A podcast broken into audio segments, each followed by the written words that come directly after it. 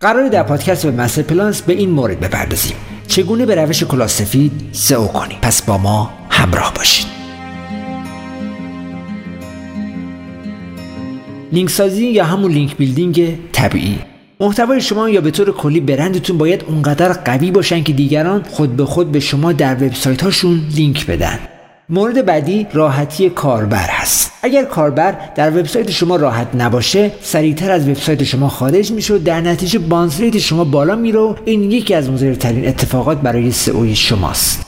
مورد بعدی رعایت کپی رایت هست. کپی کردن محتوای دیگران به ضرر سئوی وبسایتتونه. هر قدر که محتواتون چه نوشته چه عکس و چه سایر موارد بیشتر منحصر به فرد باشه به نفع شماست. اگر هم خواستین از محتوای دیگران استفاده کنین به نقل از اونها این کار رو انجام بدین. اسپم نکردن. bold کردن بیش از اندازه کلمات کلیدی لینک های بی‌رویه و به طور کلی هر اقدامی که وبسایت شما رو به یک اسپم کرده تبدیل می‌کنه ممکنه تا حد زیادی جریمه بشین و شما رو به دردسر بیاندازه.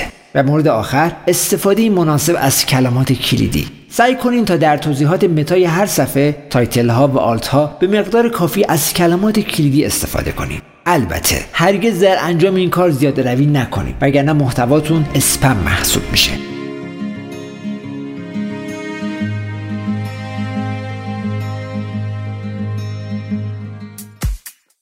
پادکست Webmaster Plus دریچه به سمت دنیای وب با پادکست Webmaster Plus همراه ما باشید. مستر webmaster dot ir.